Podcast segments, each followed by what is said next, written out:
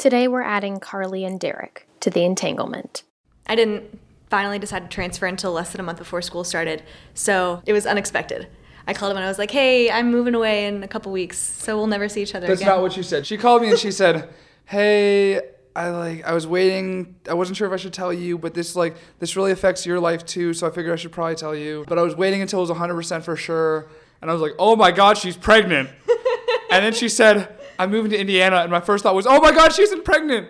My second thought was, "Oh my god, she's moving to Indiana." So I moved, and we decided like immediately like we're gonna break up. Like there's, we weren't like that serious before I moved, so there was we didn't even discuss doing long distance. Um, I think we were both a little sad, but it wasn't like the end of the world. We just I mean, we cried a lot, but But I mean, we cry a lot. She cries a lot, and I had allergies that week. When we were both on different sides of the country and we were not together, we both made Tinder profiles. And mine was I like beer, baseball, and country music. So if you like any of these things, let me know. And mine was studying football, whiskey, and country music. Those are similar. We obviously things. didn't match on Tinder because we didn't live in the same place. But we would have matched on Tinder because we like similar things. We totally would have. I decided to come back to LA in November to visit like all my friends that were there, and I was like, I mean, I need somewhere to stay, and he said I could stay with him. Only out of convenience. Hotels are really expensive strictly, in Los Angeles. strictly out of convenience, and it turned out to be just like old times. So we tried to break up, and it didn't work. we didn't try very hard though. We tried a little bit. It didn't really work out though. So I guess we kind of started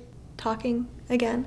yeah. Um, We were always talking a little though. yeah, and then I guess that went on for the entire school year. And then over the summer, I took a big step. So she came out to visit me for Fourth of July, and I flew out to Indiana for another weekend.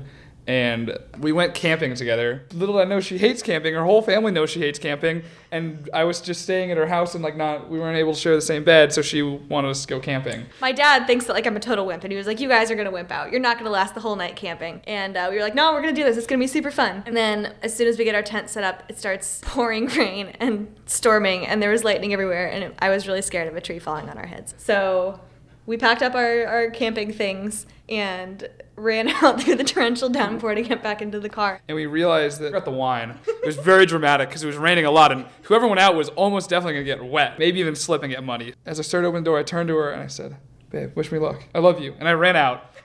And I got about 10 steps before I realized what I'd said. And I turned around and I went back and I opened the door and said, I really, really, really, really, really like you. And I slammed the door and ran into the tent.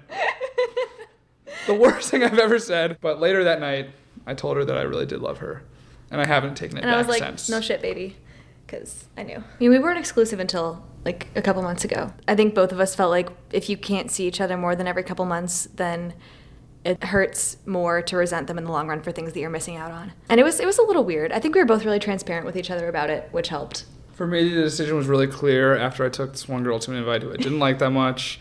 I was like, is this what I'm like not happy with Carly for? Like, this is stupid. Like, why would I kiss someone else's face when I can kiss her face? I don't know. I feel like it's not what makes it worth it. It's like, why would you not? Like, why would I give this up? We talk probably more about the future than most people do. I think it's part of just we're both long term planners. And when you're in a long distance relationship, you don't get to think about the present as much. So you spend a lot of time thinking about the future. But we've talked a lot about getting married and if we do that and having kids. And we've also talked about rings. And she'll bring up from time to time a couple years ago when we were in LA, I was coaching a little league team. We had a really good season besides that we lost all of our games. But at the end of the year, we had a team party at Chuck E. Cheese and I brought her to it. We gave most of the tickets to the kids, and the one thing I bought when uh, she wasn't looking was I bought a little plastic spider ring. We were walking out, we were going past the Chuck E. Cheese, in front of the Chuck E. Cheese where like all the kids could see, but I wasn't thinking about that. I just got down on one knee and I pulled out the spider ring, and she looked at me like, "What the hell is he doing?"